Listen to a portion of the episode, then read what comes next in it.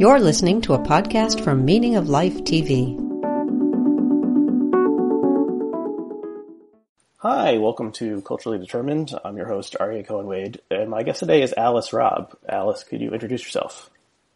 Uh, I'm a science writer, and I wrote a book called Why We Dream, about the science of dreaming, which came out a few weeks ago. Uh, yeah, so I'm ho- I have the book here. I'm holding it up. Um, very nice cover. Um, so this was a, a really interesting book about, I guess, a topic that's kind of like universal because everyone dreams, or at least we think everyone dreams. That was actually something I want to ask you maybe later on. Um, but first, uh, why, what, what drew you to this particular topic, and why did you want to write a book about it? I, I had always had a pretty, pretty vivid dream life, and, um, remembered my dreams a lot, and um, just wondered about them. And uh, I had a phase in college when I got really into lucid dreaming, which is where you become aware within the dream that you're in a dream, and you're able to control what happens in the dream to a certain extent. Um, so that I started doing exercises and meditations to induce lucid dreaming, um, and that deepened my interest. But I really... Um, I had just, I started working and uh, writing about science um, during my first job, and I wrote a couple of short pieces about new research in dreams and just felt like there was more there, and um, wondered what was going on and what we knew about it. Right. Um, so...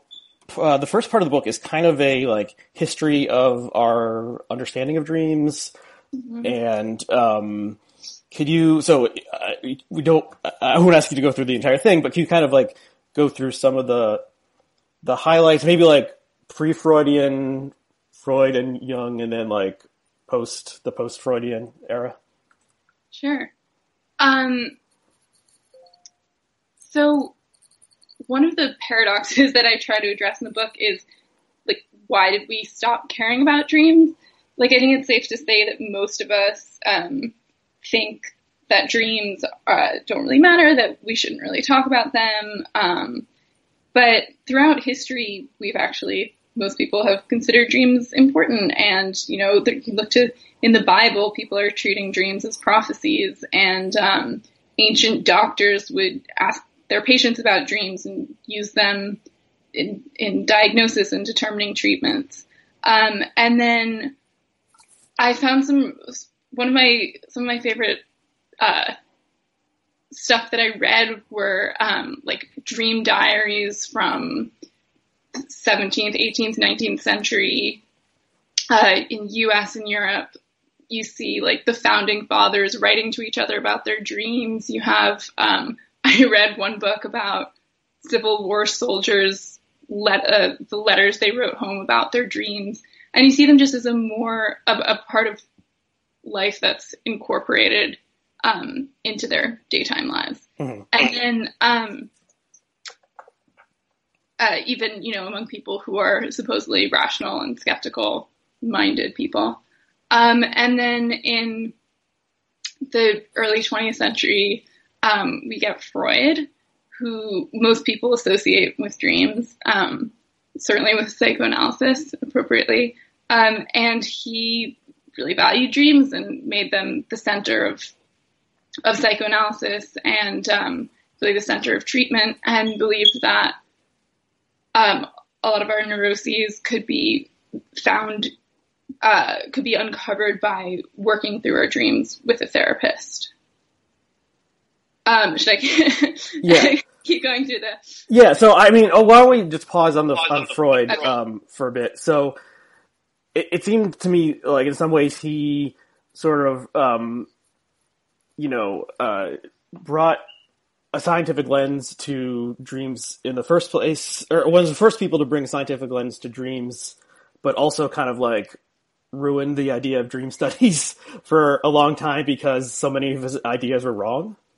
Yeah, uh, he has a really complicated role in the history of dreams, I'd say. Um, I mean, also, to back up for a second, I mean, the science of dreams definitely got off to a pretty late start uh, for some reasons that are obvious. Um, it's just hard to study dreams. Um, especially a lot of the early studies were just based on, um, you know, people's own reports of their dreams, which are not a perfect metric.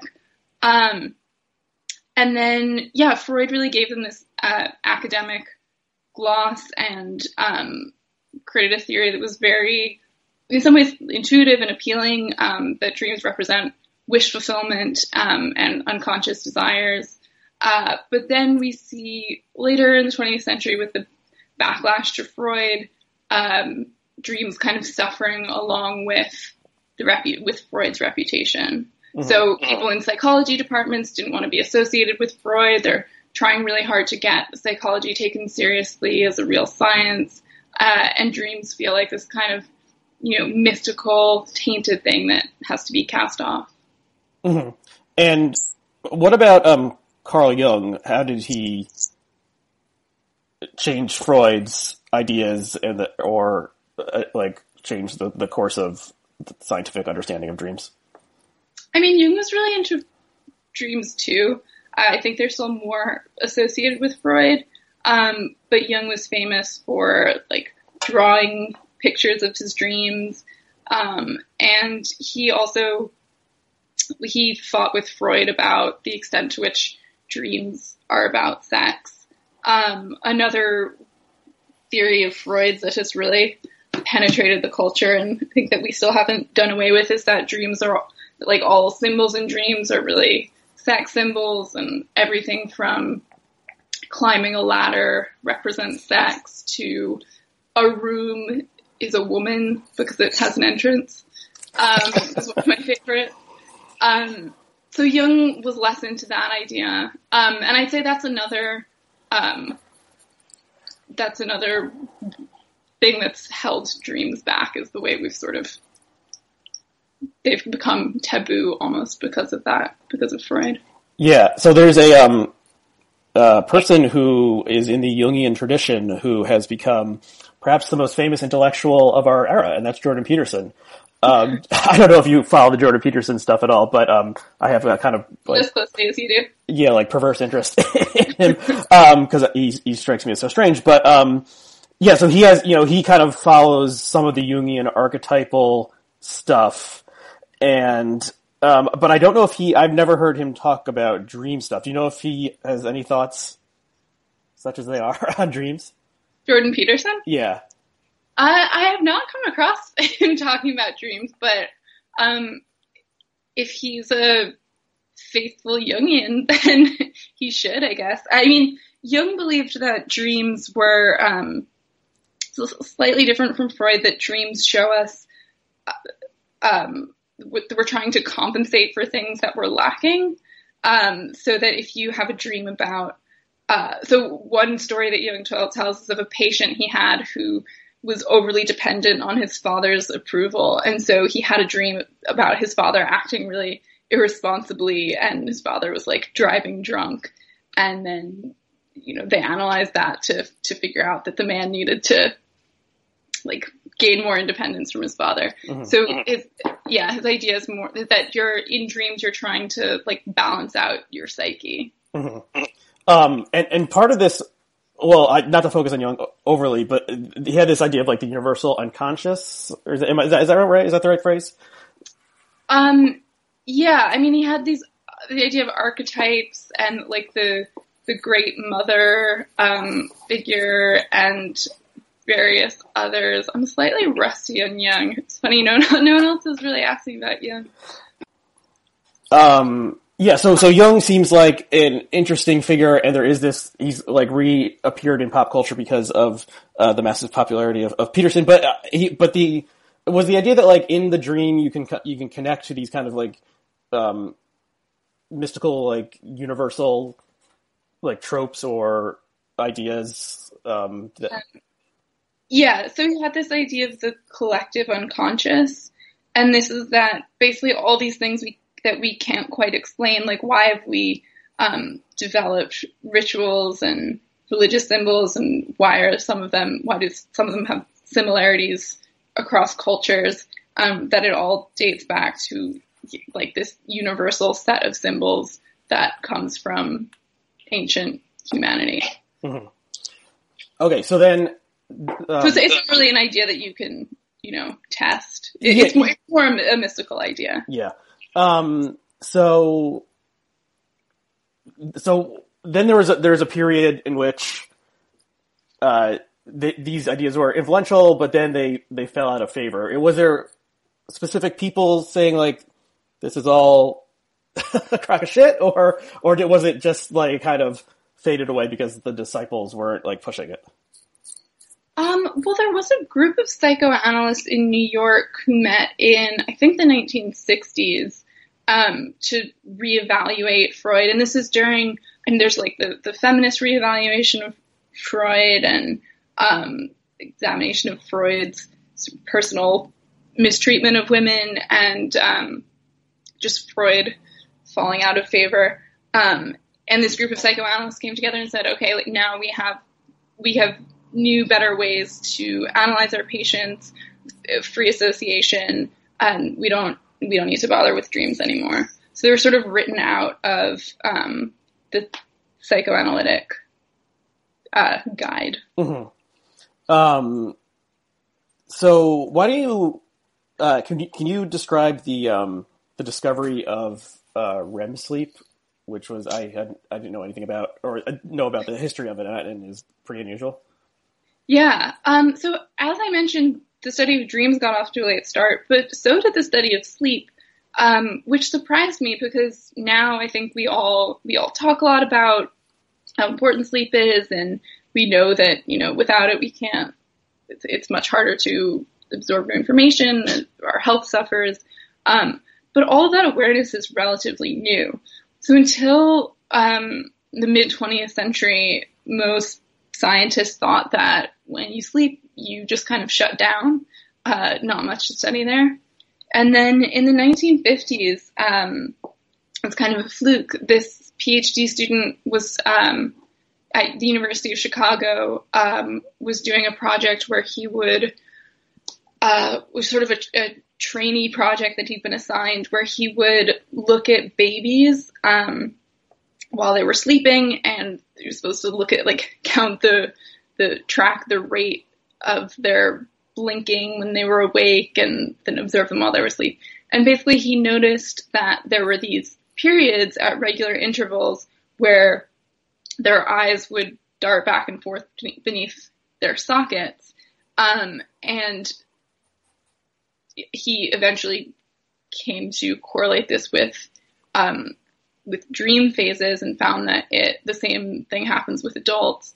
Um, and called it, he called it rapid eye movement sleep, um, or R E M. And that was really the beginning of um, the scientific study of sleep and the sort of proof that there's there's something going on that we can at least observe. Mm-hmm. And then what was also uh, so unusual that this was discovered by a graduate student, but also that he kind of like um, had a career afterwards that didn't like achieve and kind of fizzled out and uh, is was is kind of like a forgotten figure.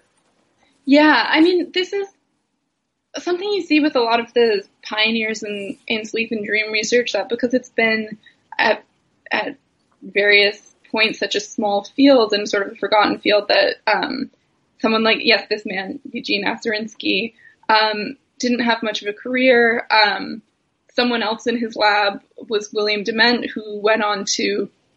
He's been known as the father of sleep research. He's been at Stanford for decades and has his own lab, but Aserinsky just sort of um, faded away. Um, like a dream. Uh, sorry, sorry for that one. Um, so okay, so uh, so then, so what? So what happens during rapid eye movement that is that is connected to dreaming? Is it that you are looking around in your dream at the different things, and that's why your eye is moving, or are those not connected? So yeah, um, it's called the, the scanning hypothesis, which actually, um, uh, Eugene Aserinsky, that was, he sort of intuited that that might be what's going on, that your eyes, that your eyeballs are following the motions of things that are happening within the dream. Um, and he, I mean, he tested it you know, in not the most definitive way, but like he asked, he would ask people when they'd wake them up while their eyes were moving and ask what was going on and try and correlate that to, you know, see that, okay, if they're having a really violent nightmare, um, are their dreams move, are, are their eyeballs moving more rapidly? Um, and then, yeah, so William Dement went on to study, um, that idea more. He found, I mean, there was one, one dream he found where like he, he, cor- he would, he would correlate the dream content to different movements. So like to the volley of a, uh, ping pong ball going back and forth over the table, um, or climbing up the stairs, moving your eyeballs. Um, and there's, there've been, I mean, it's not, I think it's still, there are aspects of this that are still up in the air, but there've been, um, one piece of, one study that I found convincing that, um, showed that people who, so people who, um, are blind sometimes see in their dreams. It depends on the age at which they lost their sight. So, um, if you lost your sight before the age of um, around five, then you tend not to have sight in your dreams. Um, whereas if you lose it after, you can still see in your dreams. And the, it was, there was a study that found that the earlier people lost their sight in real life, the less um, eye movement they had during R E M sleep. Mm-hmm. Um, so... Help me if my chronology is wrong, but kind of along this time, so this is like fifties to sixties, um, dream science was like, you know, a back burner issue. And then it kind of, it was still kind of associated with some of these mystical paranormal, um, ideas. And there was emphasis for a while among actual scientists, um, on, like psychically, um, like beaming ideas into a dreaming person's mind, and uh, or or or something along those lines. Can you talk about that that era? Yeah, I mean, this is a really fun chapter to to research. Um, but there were in the in the sixties, seventies, uh, there were labs all over the place at at U V A, at Princeton, um, investigating paranormal activity and telepathy. Um, and I mean, there was a lab at Maimonides Medical Center in Brooklyn where um, the psychologists would try to, like, they would put one person uh, in a room, and then, you know, that person goes to sleep and someone else tries to Uh, stares at a painting and tries to transmit the image to the person who's asleep. And I mean, they developed some pretty like impressive methodologies with, you know, blot, like the, the pictures in the envelopes, and they were analyzing them. But um, I think most of those have, yeah, not really stood up to further testing. Right. So there was, the, there was one guy in particular who did at least one study that like was rigorous and was able and, sh- and like showed that this kind of, um, you know, paranormal, is that the right word for it? It's like extra, yeah. extrasensory or something, um, stuff is like, d- did, you know, came out in, in the results, but then no one, people who retested this idea, um, uh, were not able to replicate the findings. Yeah. And I mean, another, another story I really liked was, um, in the sixties in England, someone set up a premonitions bureau where he would try to collect uh, dreams from people like all over the U K uh, that to, that were supposed to predict like natural disasters, um, and his idea was that we would be able to use this uh, as as a warning system. Right. You, t- you tell the story in there that there was um, a kind of like industrial accident that a, like was it in Wales that like a pile yeah. of coal ash or something collapsed onto a school and like a hundred children were killed. So this huge um, you know, tragedy, and then people started coming forward saying they had, like, before before the accident, they they had had, like, a dream about, like, blackness coming down or something along those lines, and that's, that seemed to be uh, prophetic of, of the event. Yeah, so he, th- this person heard about, who was interested in uh, predictive dreams, um, heard about this this disaster and went out and solicited dreams from people, like, asking anyone who'd, um, who dreamed about, you know, a coal mine or basically any kind of nightmare to send them in. Um, and yeah, I mean, collected some examples that were, were striking, but of course they were collected after the fact. So.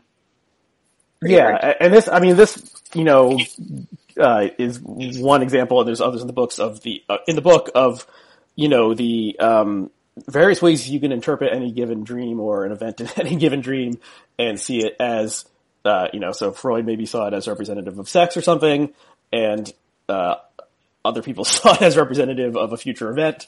And then I guess today we're most likely to think it's, uh, represents like a, it's like a conflict we're having, um, or some kind of interpersonal problem or an emotional problem. And maybe this is like a way to, um, you know, it, the dream and interpreting it offers a way to, um, understand it. Uh, so this, we're, this is out of order, but this would be a good time to discuss the, um, the dream group that, sure. that you participated in. Um, can you, t- t- I had never heard of this before, but it's that inter- interesting. And I wanted, I wanted to, uh, go to one after hearing your, uh, your description of it. Um, well, in fact, it's, it's a good thing because, uh, one of the guys who, who, was a leader of these telepathy studies at Maimonides. Um, after he left in the eighties, he developed a uh, this this dream group model. Um, and his idea, he he wanted to democratize um, psychotherapy and make it possible for people to analyze their own dreams in groups without, you know, paying to go to an analyst. Um, and he developed this model that is not, it feels not dissimilar from a writing workshop, if you've ever done one of those, mm-hmm. um, in the way it's sort of ritualized and um, just it. The, a lot of it feels a bit like a passage analysis. Um, so I'll first explain what happened. So um, the dream group will be, you know, maybe anywhere from six to ten or twelve people. Um, and at each session, just one person brings a dream and everyone analyzes just that dream. Uh, and it can be anything from a sentence to, um, you know, a whole page. And you follow these structures. So, um, first the person reads the dream aloud, and then everyone uh, asks the person questions to clarify what happened in the dream. Um, so what Freud would call the manifest content, just what, what appears and what you experience. Um, and then the dreamer for the next phase uh, has to be silent, and everyone else talks about what they would feel if it had been their dream. So you imagine that you would have that dream, and you would talk about like what, you know, if there was a best friend in the dream, what would it, that your best friend, what feelings would that evoke, or, um, you know, how does it relate to your life? And then you ask the dreamer questions about her own associations um, with the dream, and they hopefully have found that some of the other people's interpretations um, resonate or make her think of things she hadn't thought about. So it's not like a definitive uh, way to interpret a dream, but it is what I found um, really great and surprising about it was just that it is possible to draw so much from a single dream. And just, you know, I think people often wake up from their dreams and just feel overwhelmed and confused and don't know how to even begin approaching trying to understand where it came from.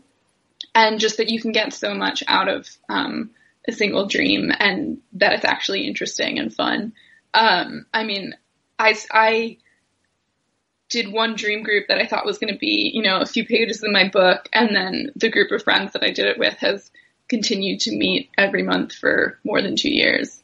Um, and we just do it because it's fun. So. Mm-hmm. Um, yeah, like I, like I said, I, it made me want to participate in one, although I, um, I rarely, uh, remember my dreams and have never done like a dream journal, which I'm sure would help remember them better.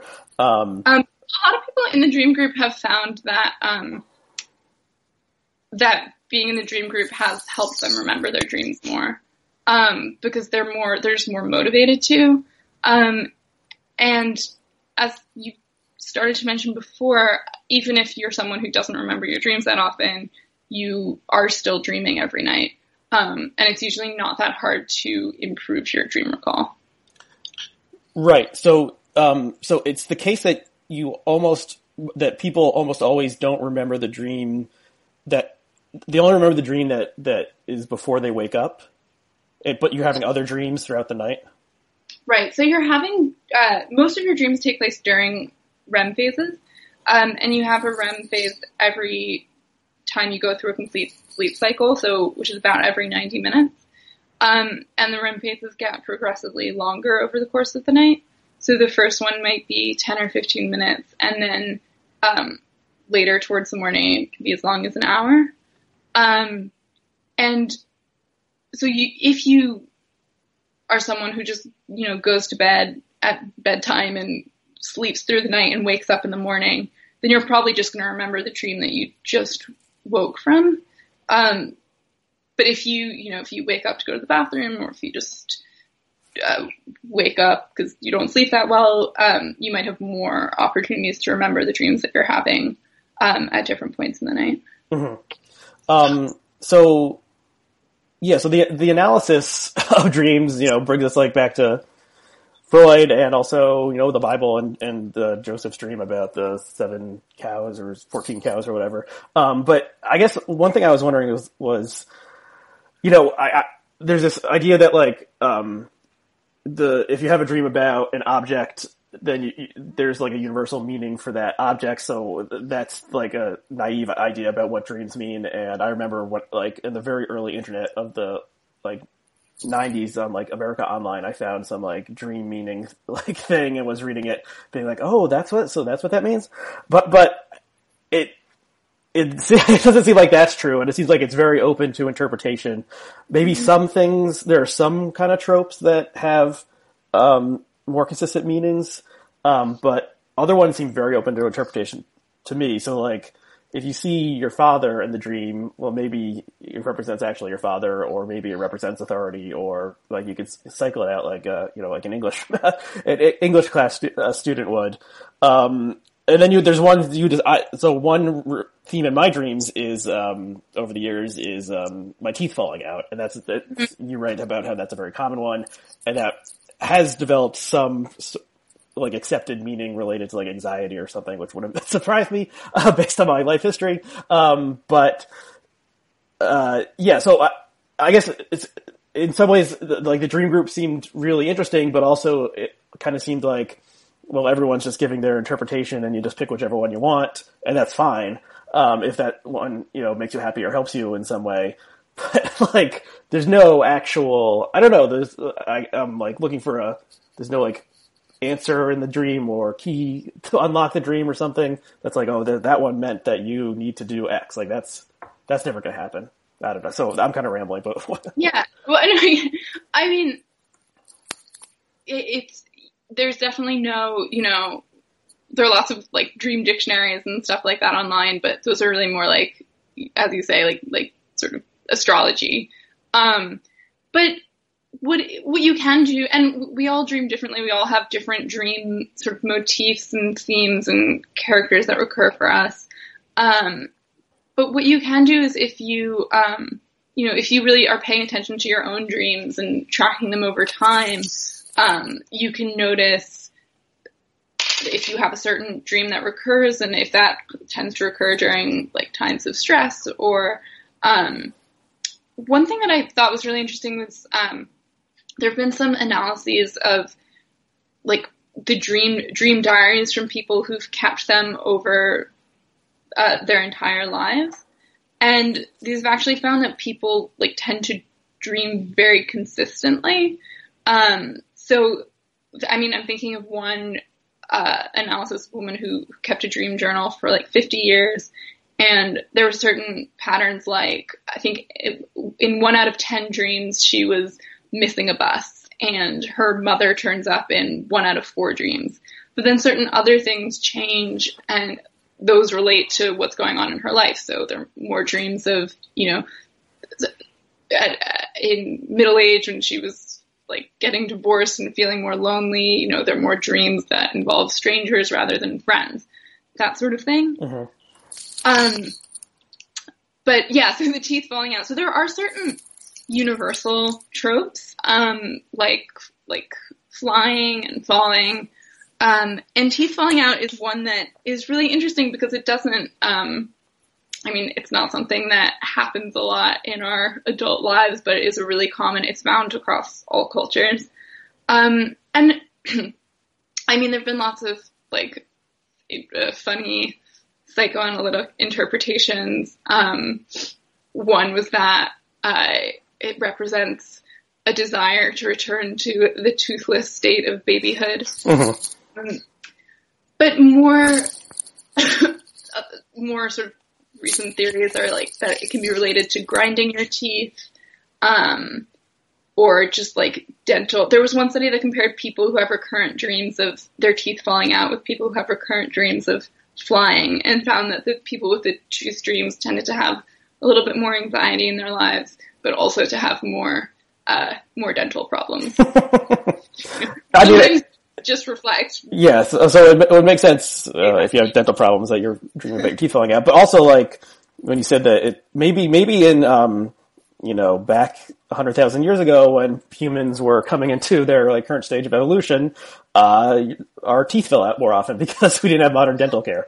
Well, there's one idea also that I mean that there's an evolutionary an evolutionary idea about why we dream, which is that. Um, We're, we're dreaming in order to rehearse for stressful real life events.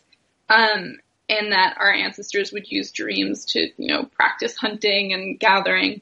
Um, and that, that the idea is that this is why we have a lot of dreams that put us in like kind of primal environments. Like even if we live in the city, we might dream of being in the woods or, um, like encountering animals that aren't really a part of our life. Um, and so the teeth fit into this theory because, um, I mean, the idea is that like, teeth were more, were m- more pivotal to our survival, um, in the old days. Right. So if, if you like lost all your teeth, you might die soon in, uh, you know, ten thousand years ago. Um, so why, you know, if, if the idea, if there's a possible interp- idea of why we dream, Uh, the title of your book is that it kind of like is a, um, you know, we're rehearsing future things and working things out. And we can talk about the Tetris study a little bit also. Um, why, why is there this surreal aspect to dreams when that is not a reflection of, um, of actual lived experience? Um, so there's a, when you're dreaming, your frontal lobes, which are the logic centers of your brain are, are, sort of dormant, and we're working in this wider network of associations. So you're, you're drawing, you know, you're combining recent experience with stuff that from your, that you might not even remember from years ago. Um, it's just sort of a looser, um, time in our brains, um, which is also why, you know, a lot of people, like artists and inventors have used dreams to, um, to come up with new ideas that, you're also just, it's sort of on a spectrum, um, with, with mind wandering and free associating during the day.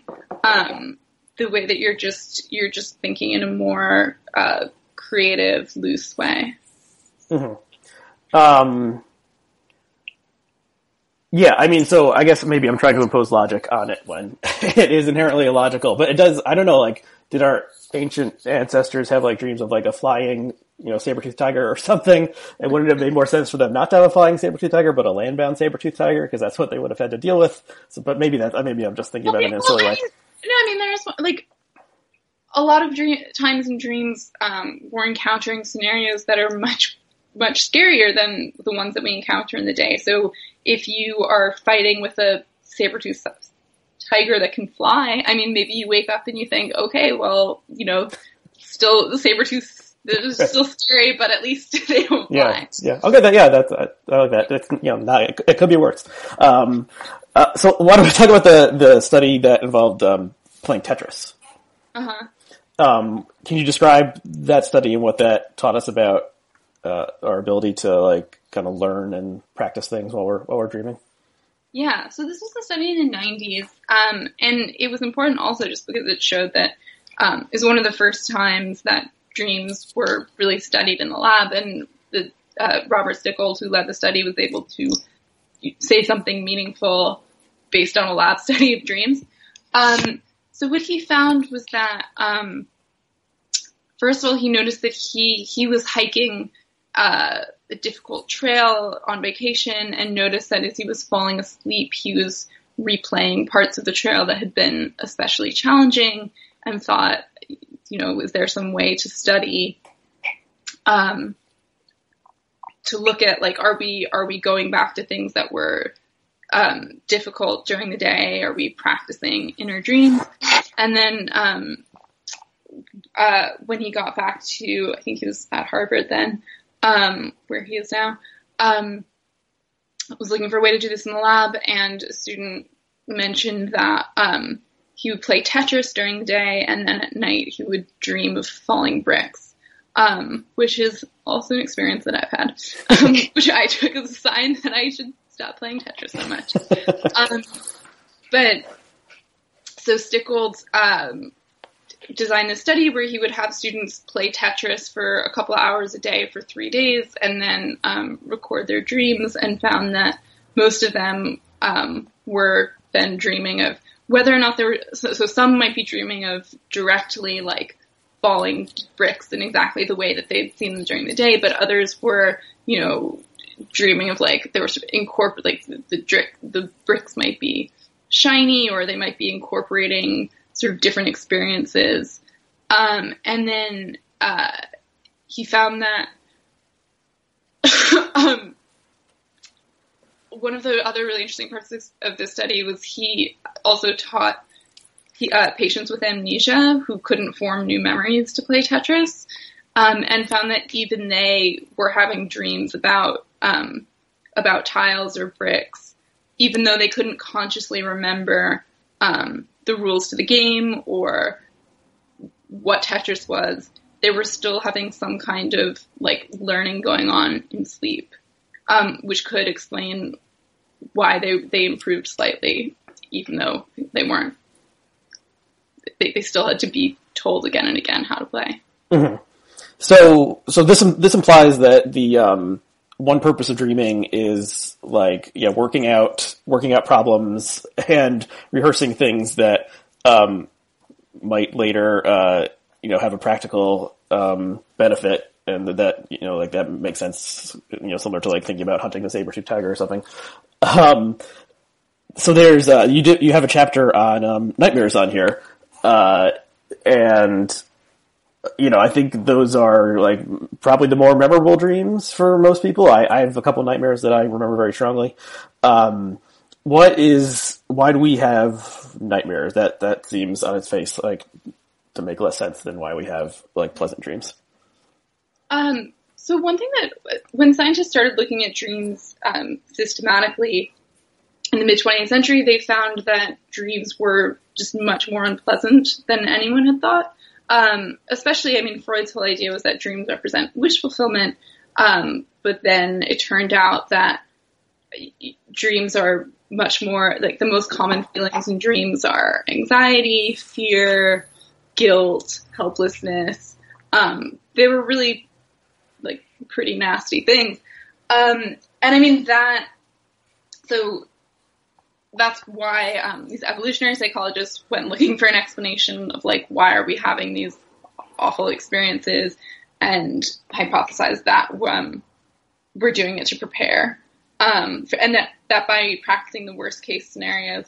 So if you think of something like, um, you know, if you have you ever dreamed of turning up for an exam naked, or didn't take the class, or... Yeah, yeah, I've I've had... Uh... Uh, the version I have is, um, there was a class I signed up for, and it's the end of the semester, and I forgot about it and never went to any of the classes, but now I'm going to get a failing grade. Yeah. Um, so, like, some people find that they have those dreams when they're stressed about something else. Like, I, I still have that dream, like, but, like, when I'm, I don't know, I'm having a lot of exam dreams in the run-up to my book being released. Um... And then, I don't know, I've personally found, like, there's a sense of relief when I wake up and it's like, okay, well, I have to launch a book, but at least I don't have to, like, take my chemistry exam. Um, And there was actually one uh, study that found that um, of of French medical students um, that found that the more nightmares they were having about the exam, the better they actually performed. Mm-hmm. Um, and that these nightmares were very common, and that um, like most people were even having them the day before the exam. But they seem to have a positive effect on performance.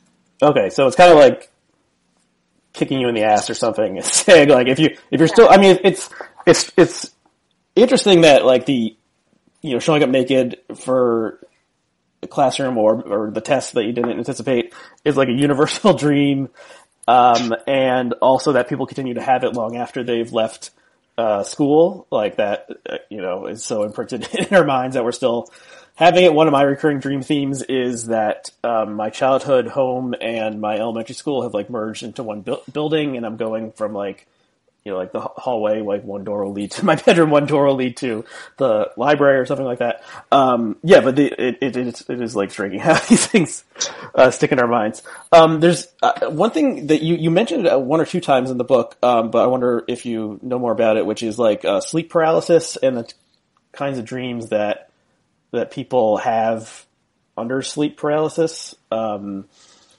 so I actually don't really talk directly about sleep paralysis, which, um, sorry, maybe you can cut this question. It's just slightly different.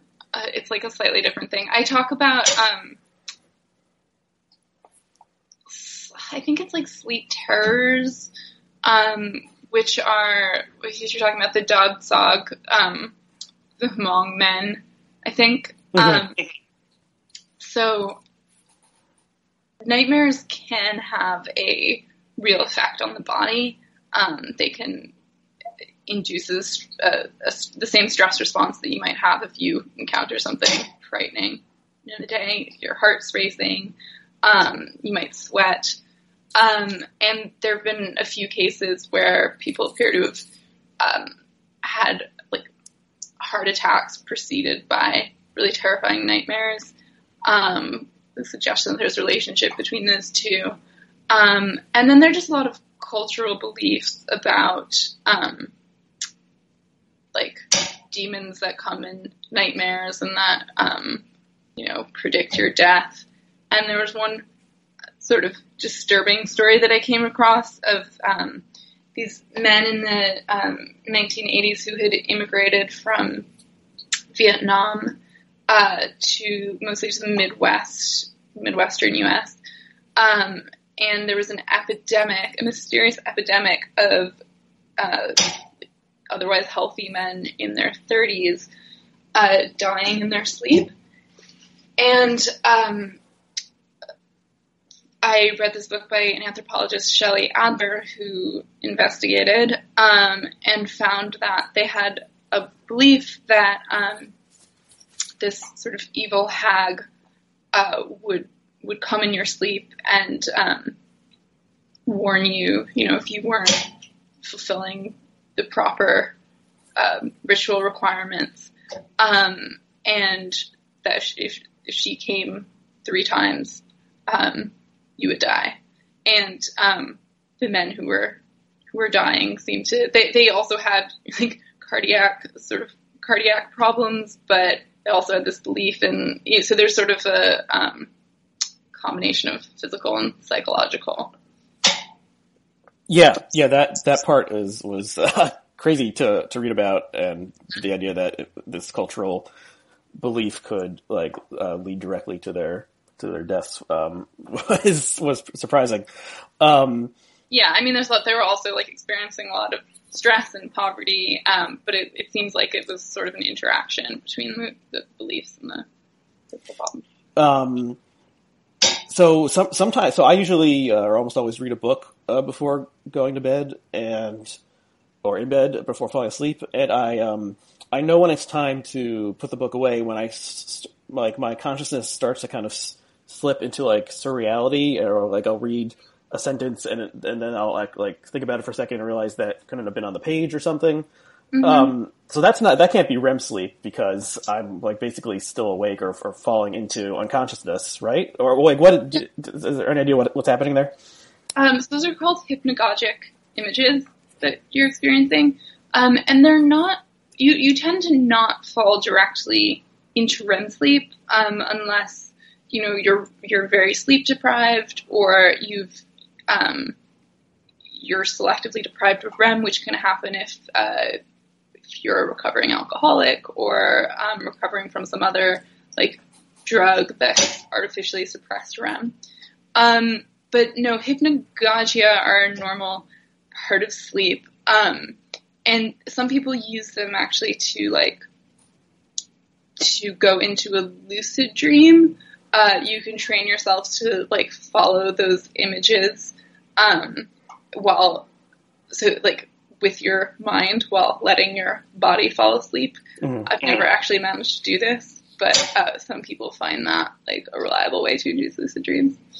Um, well, that's, that's a good um, segue into uh, the part of the book where we talk about lucid dreaming and, um, bless you, and this guy, um, LaBerge, um, who is one of the uh, kind of guru experts mm-hmm. on the topic, and you went to a retreat um, kind of event uh, that he hosted in Hawaii, uh, which sounded cool. Uh, so can you, so pro- most people probably know what lucid dreaming is, but how would you define it for if people haven't heard of it before? Um, so the simplest explanation is it's just when a lucid dream is a dream in which you're aware that you're in a dream. Uh, and there are sort of different levels of lucidity. So on a really basic level, you could just know that you're in a dream. Um, on a, say, more advanced level, you can really, like, stabilize the dream and decide to take certain actions and exert control over um, the plot of the dream. I mean, one thing that does actually surprise people is I think sometimes people think of, like, Inception, and they think, oh, lucid dream means you can just do whatever you want. Um, but there's still, like, sort of, you still have to learn how to do things. Like, you, you have to practice if you want to fly, or, you know, if you have to practice to prolong the lucid dream. Um, yeah. So how, um, how did, it, it kind of seems like that in, in a way, the, the idea of lucid dreaming was, like, your entry point into this whole entire topic. Um, mm-hmm. In the first chapter, you talk about uh, finding a book by LaBerge, and, um, uh, find it really interesting. So, yeah, what, um, what, like, what is that, what is the lucid dreaming ability, like, say about why we do dream? Hmm. Um, I mean, I'm not, sh- I haven't really thought about it that way. Um, I mean, from the brain's point of view, it is a slightly different state. Um, it's thought of as, like, a hybrid state of consciousness. Um, so even though you are asleep, um, your frontal lobes, which are usually disengaged during dreams, are more active. Um, I'm not sure what it says about why we dream. Um, I mean, for most people who who lucid dream, still the vast majority of your dreams are Our regular dreams. Um, I mean, I met, I met one person who seems to have had only lucid, all of her dreams have been lucid since childhood. So, like, three or four times a night she has lucid dreams. Um, but she's, like, been studied a few times, and um, I think pe- she and people like her are pretty unusual. Mm-hmm. Um, yeah. So I guess, like, is a lucid, or is the ability to lucid dream kind of like a, uh, like, like you use the spandrel metaphor that I think Stephen Jay Gould came up with. Like, it's kind of like an accident that we, that mm-hmm. you can practice and, and take some measure of conscious control in your dream. Is that just an evolutionary accident, or, like, I mean, is it, is there some, like, practical, like, you can see a practical use for it of being, like, being able to, like, practice something. Yeah. Um, I mean, I think that's kind of an open question.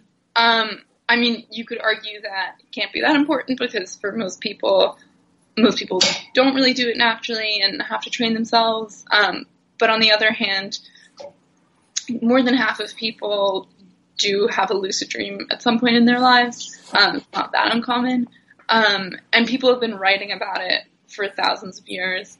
Um, yeah, I mean, there are, there are practical applications. You can kind of hack lucid dreaming and, as you say, use it to, to practice for things. I mean, there have been small studies of, um, like, people practicing a task in the lab, like throwing a, uh, tossing a coin into a cup, that kind of thing, and then taking a nap and dreaming, of, having a lucid dream about it, and then, like, improving their performance. But, um, I mean, I think those, I, and then there have been real, some real applications for, um, like, anxiety and just sort of, like,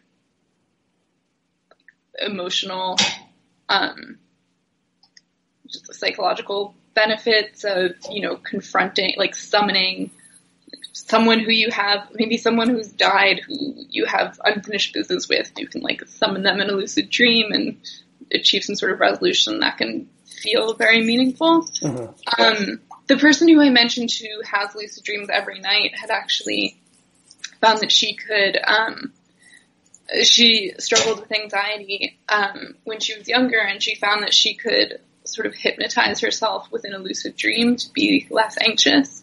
Hmm. Um, like tell herself, you know, she was in therapy at the time, and she, she uh, was really struggling with anxiety and didn't know how to solve it. And then she decided to go into a lucid dream and say to herself, like, you will be anxiety free tomorrow.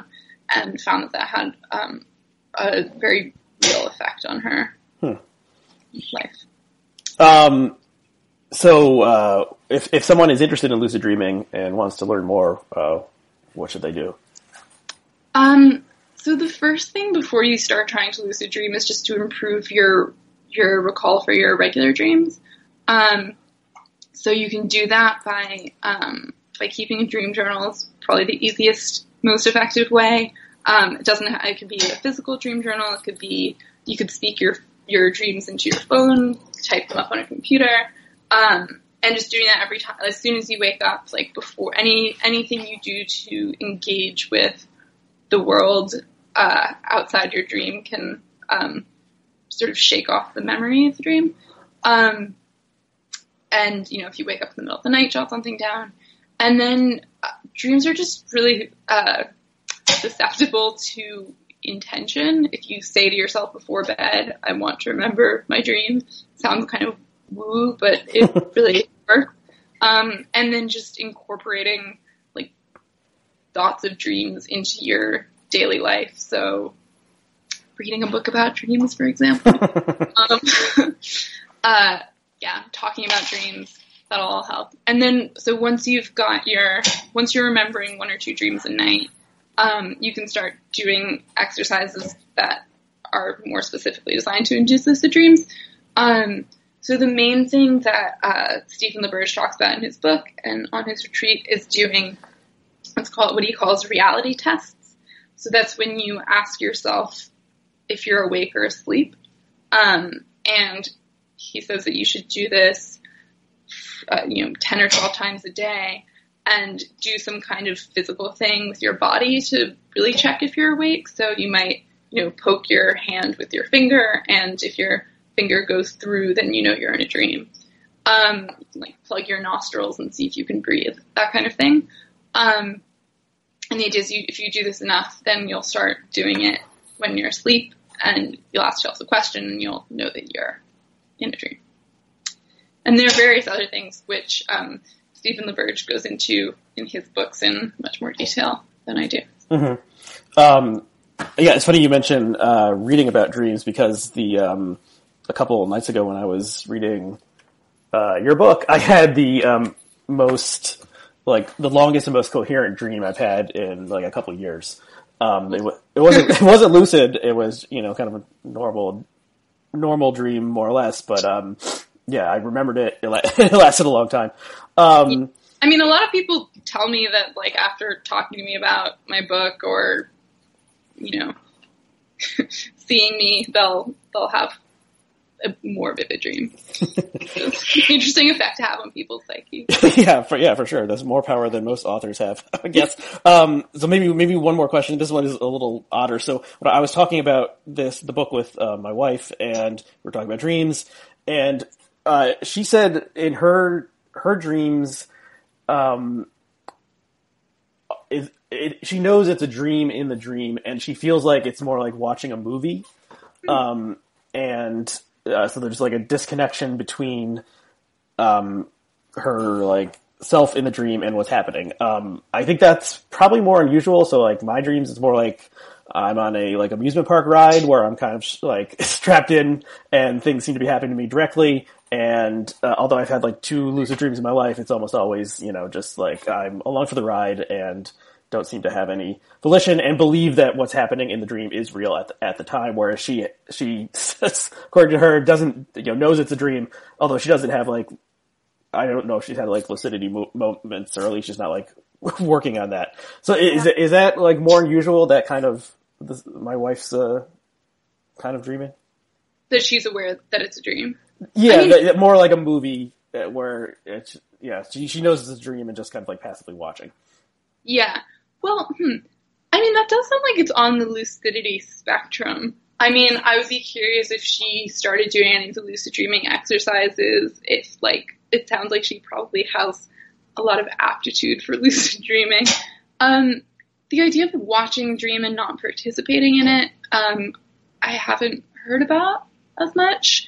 Um, the only thing that comes to mind is a study of um, children that found that um, becoming like an active player in your own dreams uh, corresponded with crossing a certain cognitive threshold. Mm-hmm. Um, but that tended to happen around age ten. So I imagine that's not relevant for your wife.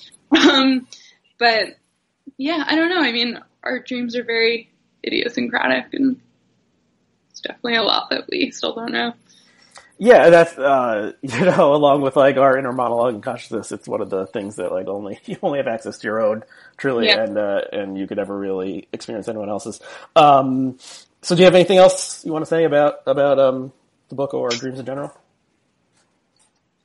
Um, I mean, I guess if I have, if I have one takeaway, it would just be that even if you think you're not dreaming, you are dreaming. And it takes very little effort to remember your dreams and see what's going on during the, you know, two hours that you're doing it every night. Mm-hmm. Yeah, that that's, you know, the I, the idea that, like, there's, that you're having all these dreams that are just, like, that for the vast majority of people just, like, are evaporating. And, um, and you have no memory of them, but they did, did happen is, like, kind of crazy to think about. Right, um, I mean, who knows what ideas you're coming up with and forgetting and, yeah. Yeah. Um, okay, so the book the book is uh, Why We Dream, uh, The Transformative Power of Our Nightly Journey. Um, so you're uh, so you have a website and you're also on Twitter. Those links will be below, but do you want to say uh, what those links are for people who want to check out more of your work? Uh, alice robb dot com, and my Twitter is at alice l robb. Uh, cool. So, uh, thanks so much, uh, for coming on and talking about the book. I, I enjoyed it a lot. I encourage people who are interested in, in this, uh, topic, um, to check it out. And, uh, yeah, and we all have dreams. So if you, maybe if you don't think they're, they're important, you're, it's still like part of your life experience. Um, uh, so thank you, uh, Alice. Thank you to our viewers and listeners, and we'll see you again next time. Thank you. Before you go, a quick message from the suits at Meaning of Life T V. Meaning of Life will always be free for you to watch and listen to, and we don't even go the N P R route of guilting you into donating during Pledge Week. But we do have a small request. If you enjoy Meaning of Life programming, rate and review us on iTunes. The iTunes algorithm weighs positive reviews heavily, so taking a few minutes to rate and review us will help more people find out about our shows. Also, of course, we encourage you to subscribe to our Twitter and Facebook feeds. Thank you.